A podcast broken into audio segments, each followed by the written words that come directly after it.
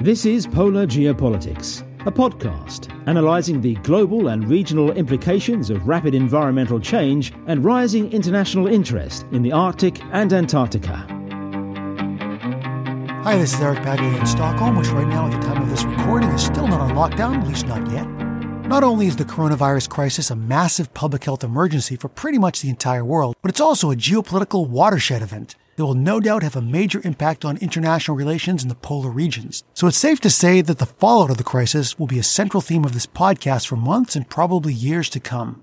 If you're interested in learning more about the management of the COVID 19 outbreak, I've also started another podcast called Corona Crisis Once Upon a Pandemic, which you can find on Spotify and Apple Podcasts. To start exploring the many dimensions of the coronavirus crisis in the Arctic, I was very happy to speak with Ilan Kelman, a professor of disasters and health at University College London and at the University of Agder, Kristiansand in Norway. The interview with Ilan is divided into two parts.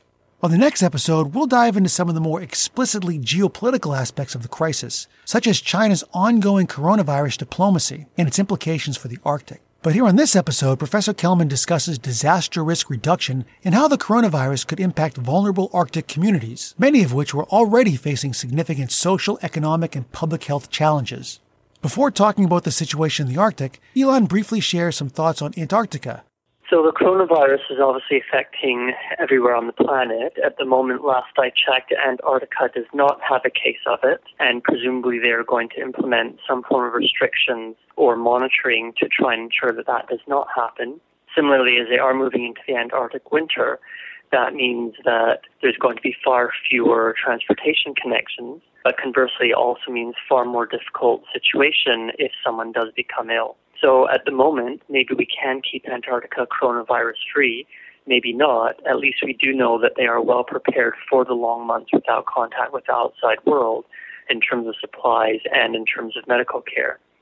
So then we get to the Arctic, and this is obviously highly concerning because Greenland does have at least one case, uh, and this is changing daily.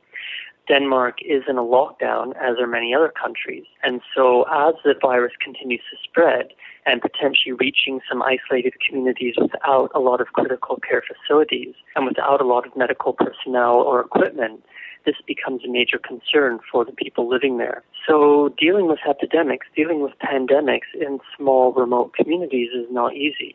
And there are many factors which can also exacerbate the epidemic spread or the epidemic's impact. Part of it can also be psychological in terms that everyone knows each other. So if someone does perish or if someone is severely ill, then that actually affects the entire community. And particularly because if it turns out to be someone with medical expertise, that can really cause problems for communities without any other possibilities to deal with uh, disease, to deal with health issues. As well, during winter in particular, but it does apply to other seasons.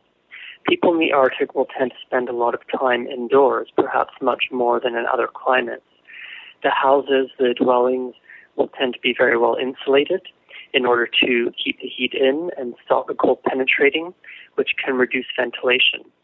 So when we do have an airborne virus, when we do have a virus which is spread by coughing, by sneezing, uh, sometimes in the droplets when breathing, this can lead to quite rapid spread within small communities where people are spending a lot of time indoors. And again, particularly in winter, but also applying to other seasons because weather can be bad at any time. Simply spending time outside or trying to separate oneself is not necessarily feasible because of the weather, and there may not be a lot of infrastructure for people to disperse. The other main concern with regards to this pandemic, which many Arctic communities have, would be with respect to tourism. So, as the world tourism industry shuts down, and cruise ships in particular are stopping sailing, that avoids the problem of a cruise ship having infected people and turning up to some of these small Arctic communities. But we do have a project where one of the things that we've been looking at is the possibility of some sort of disease or outbreak on a cruise ship which is nearby one of the small Arctic towns or which ends up sailing there in order to get medical treatment. In particular, this project funded by the Research Council of Norway is looking at Svalbard or Spitsbergen. So it's an archipelago which belongs to Norway, although it is governed by a unique international treaty which permits other countries to have resource rights and citizens of other signatory countries to live and work in, in that area.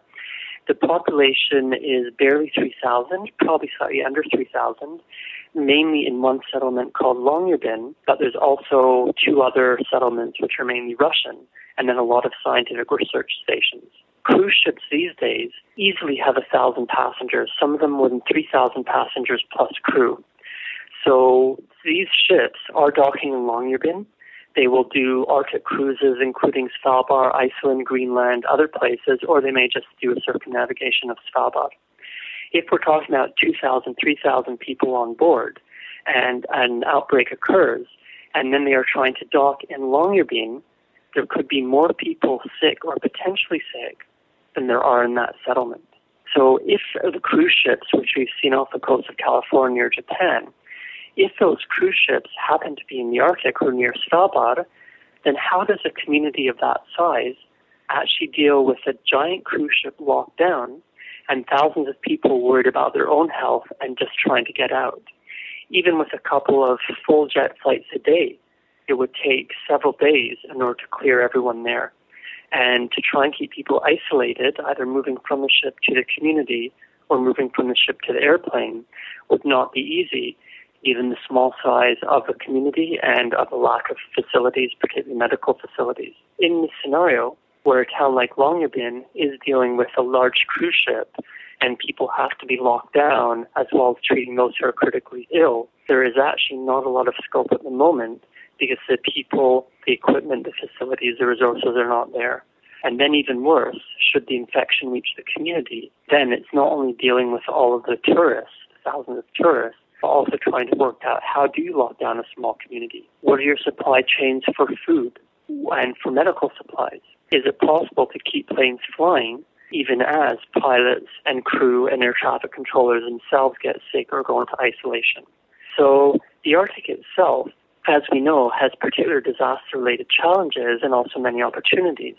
When it comes to a pandemic of this level and a disease which is spreading at the rate that we are seeing, those challenges are amplified and there may be not many solutions except to realize that there may be a high rate of mortality, particularly amongst people who are not living there already but may be visiting.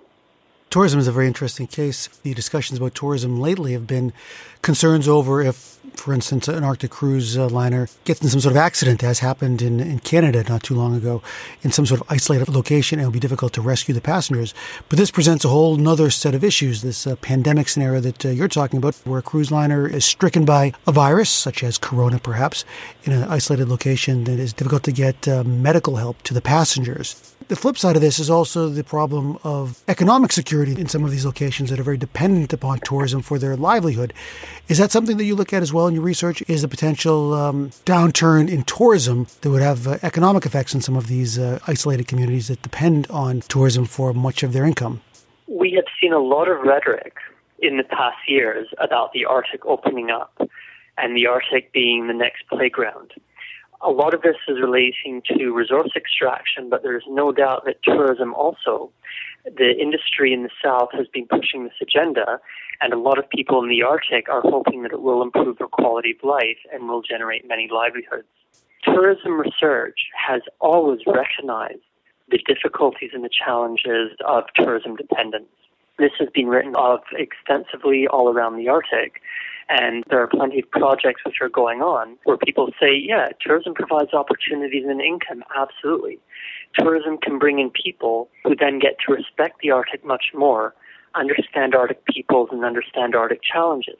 The converse is whether all Arctic cultures and Arctic living then change in order to match tourist expectations rather than tourists changing to match Arctic expectations. And the real fundamental challenge becomes then this dependency. Particularly, there are so many small and medium enterprises in tourism around the Arctic region. They have very small margins. They don't often have business continuity plans or even business management plans because it's one person or two people, owner operated, maybe with a couple of employees, maybe not even that, and they very much rely on the steady flow of tourists. So, as we are seeing around the world, one real impact of coronavirus is that many businesses simply have no contingency and had no ability to have contingency. Those people, those owners, are going to be in severe trouble and we're going to see a lot of bankruptcies. This very much then applies to knock on effects, such as the fact that people now, to a large degree, are not permitted to travel for tourism, particularly up to the Arctic, because most of the Arctic countries have some form of restriction or lockdown. And over the long term, it's then a real question about whether or not these businesses can survive. Do they go bankrupt and other people step in, or do they found some other business? Do they realize that, you know, maybe it's not a good idea to rely only on tourism because in the past 19 years, this is the third time that we've seen major, major restrictions in the north on flying. So the first was 9-11, where American airspace was closed, which had significant knock-on effects. The second was in 2010 when the Icelandic volcanic ash shut down most of European airspace for several days. And now we're seeing a close to worldwide stoppage of commercial flights. If you are a small business owner or operator with small margins in an isolated community with unreliable supply chains, which is frequent in the Arctic, maybe you're actually thinking that relying on external funds, relying on tourism is not a good idea. So this may be good in that tourism does not take over the Arctic, and tourists do not continue any form of destruction of Arctic cultures. On the other hand, we still owe Arctic people's livelihoods, opportunities, and different approaches to make income. Ultimately, for me, I think it's a balance.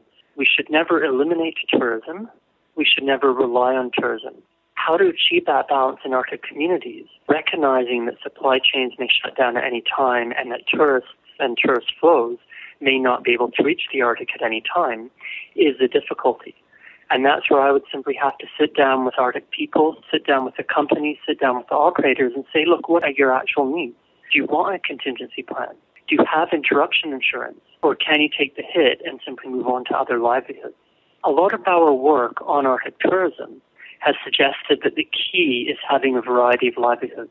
So any individual rather than them putting all their stakes into one business or all their stakes into one season or all their stakes into one form of tourism, consider multiple forms of tourism and multiple forms of livelihood.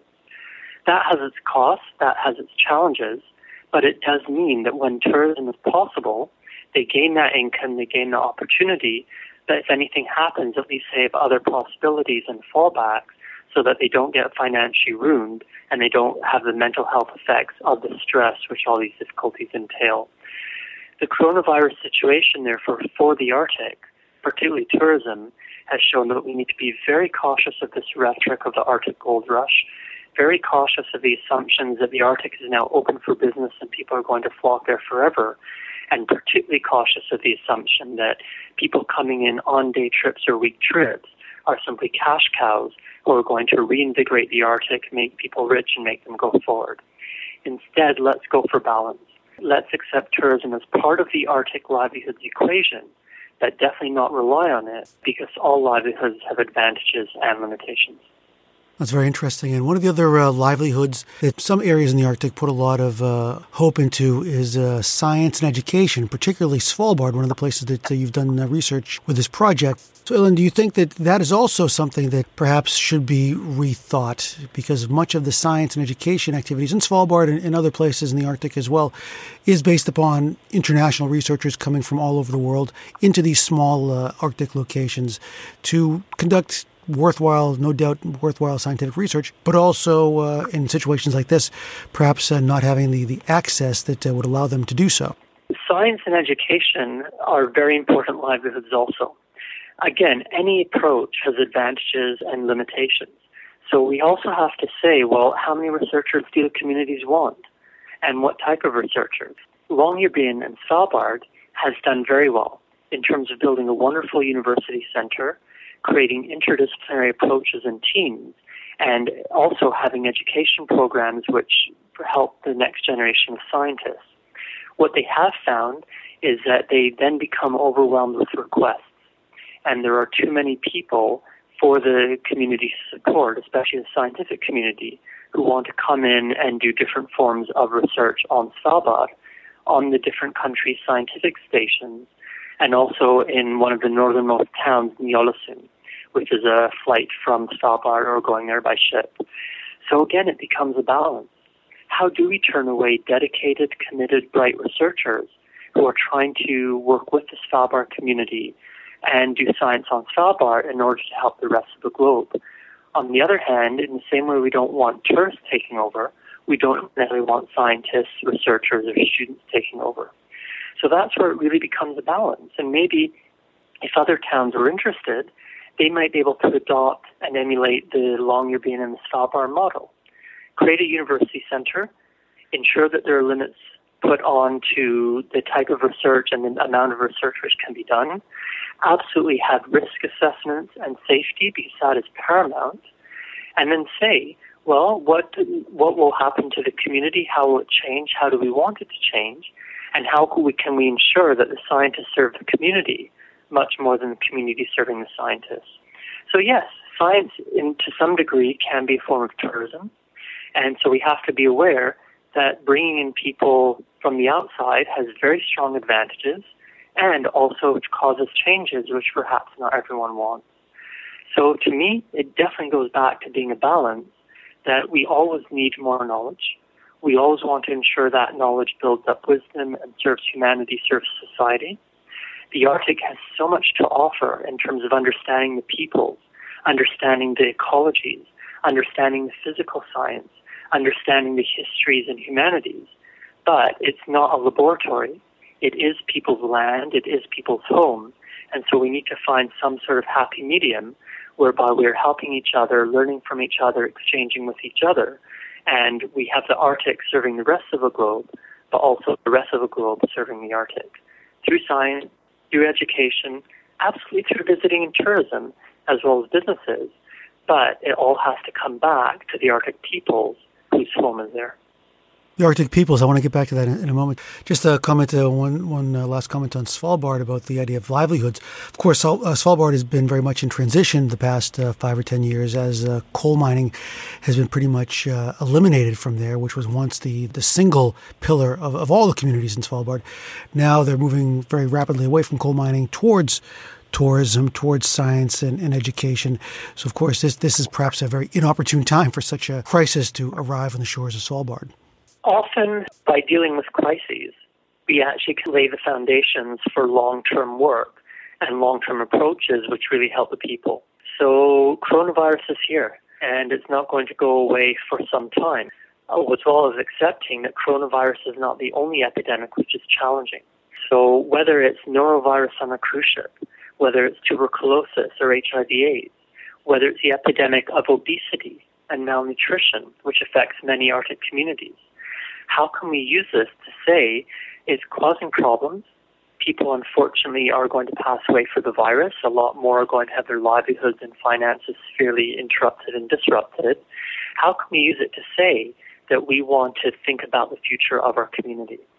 So, is it a question of really creating a much more robust and larger and wider university, which already exists in Alaska, for example? Although in the last year, that university has undergone transition when the government of Alaska basically tried to cut its budget severely, impacting staff and impacting student numbers. Should we be thinking about different forms of education in Svalbard and around the Arctic? So not just university, not just research, but thinking about other approaches to lifelong education and continuing professional development. Again, so much of science, research, and education is premised on people coming from outside to a location and staying there for some time, whether it's a week, a season, or a year. With severe travel restrictions, that's a lot harder. If people are concerned about spreading epidemics and pandemics, that's a lot harder, and same with supply chains. If they're worried about too many people from outside the Arctic coming into the Arctic and taking over, that's a concern also. So, yes, places are very much in transition whether it's economic, whether it's from coal mining, whether it's about tourism, whether it's about the number of population.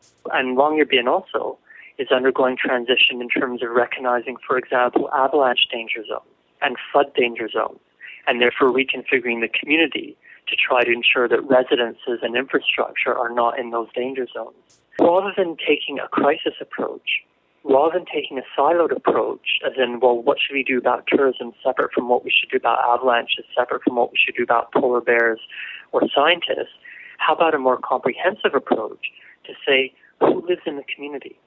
Who are the people and peoples?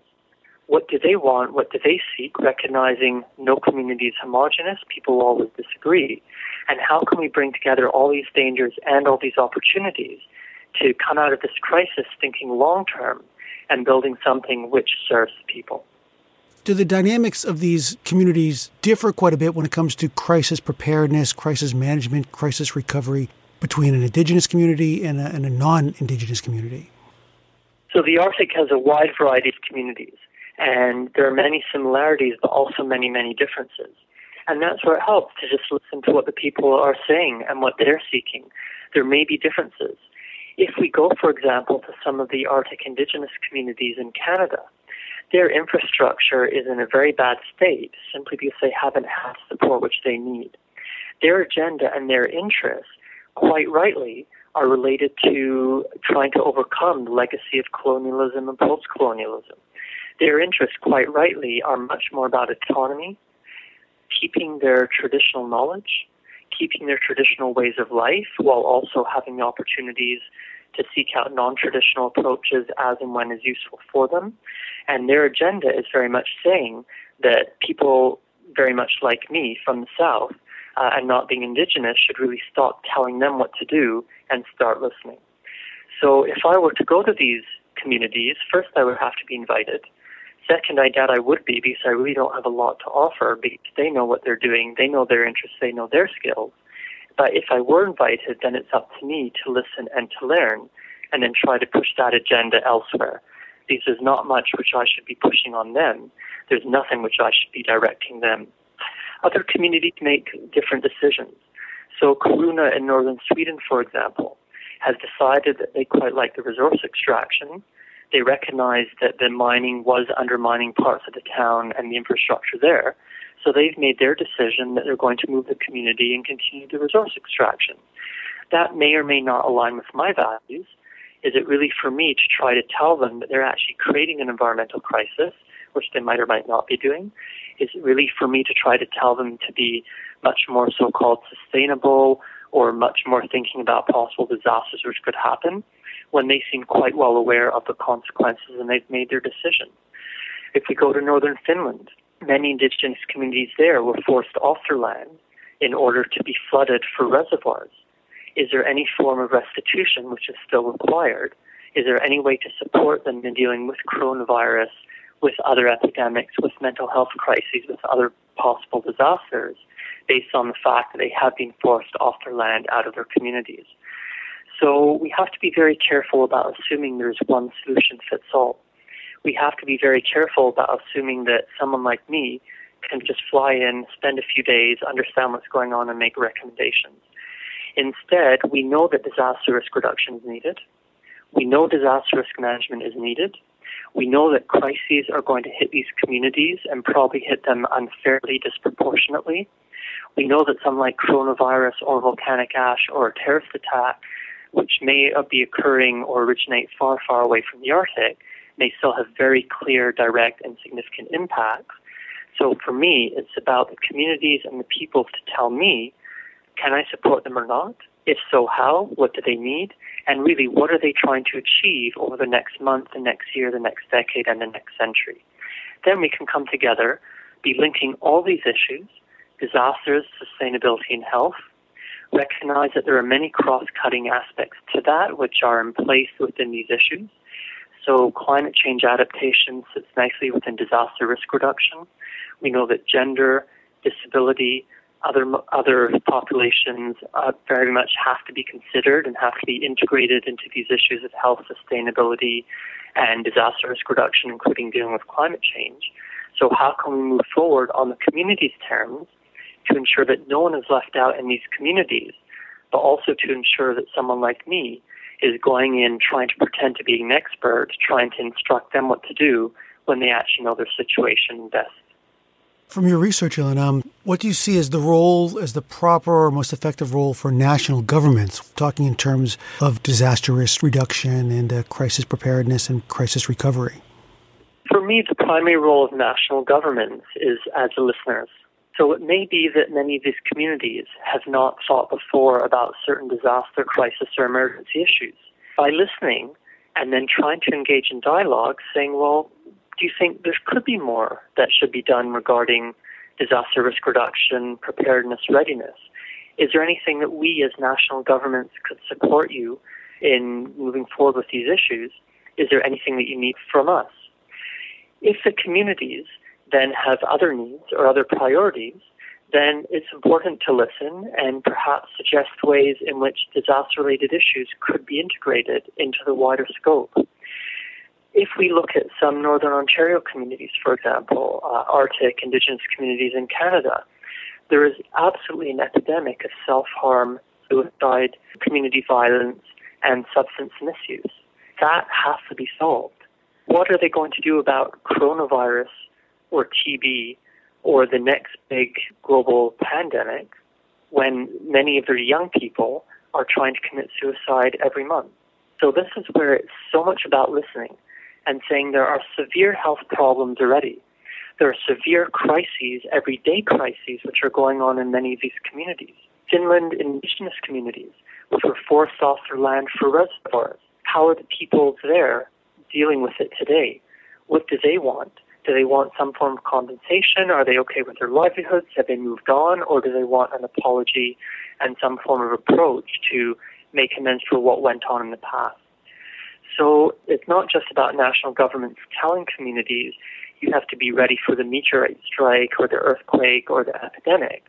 It's also about saying everyday disasters afflict many of these communities. Lack of running water, open sewage, no health care, poor education, so then discrimination, oppression, which then leads to these epidemics of suicide, self-harm, substance misuse, and violence. So it's time for me, for national governments, and of course myself and others, to have the primary role of listeners and to say, what are these communities looking for? What do they need? And how can we move forward together rather than trying to tell them what they should do? That was Professor Ilan Kelman of University College London and the University of Agder Kristiansand in Norway. On the next episode of the Polar Geopolitics podcast, we'll zoom out to look at some of the geopolitical dimensions of the crisis, like the diplomatic posturing that is already in full swing. And by the way, as I mentioned at the top of the show, if you're interested in finding out more about the coronavirus crisis, I just launched a new podcast called Corona Crisis Once Upon a Pandemic, which is available on Apple Podcasts and Spotify. Till next time, stay safe and thanks for listening to Polar Geopolitics. And please feel free to leave us a rating or review wherever you get your podcasts. You can subscribe to the Polar Geopolitics podcast on most major platforms, including Google Play, Apple Podcasts, Stitcher, Spotify, TuneIn, and Acast. Check out our website, polargeopolitics.com. Get in touch by email, polargeopolitics.podcast at gmail.com. Find us on Facebook and follow us on Twitter at polargeopol. Music by Mark Vandenbosch. Voiceover, Keith Foster. Logo design by Daniel Brockman. My name is Eric Paglia. Thanks for listening to Polar Geopolitics.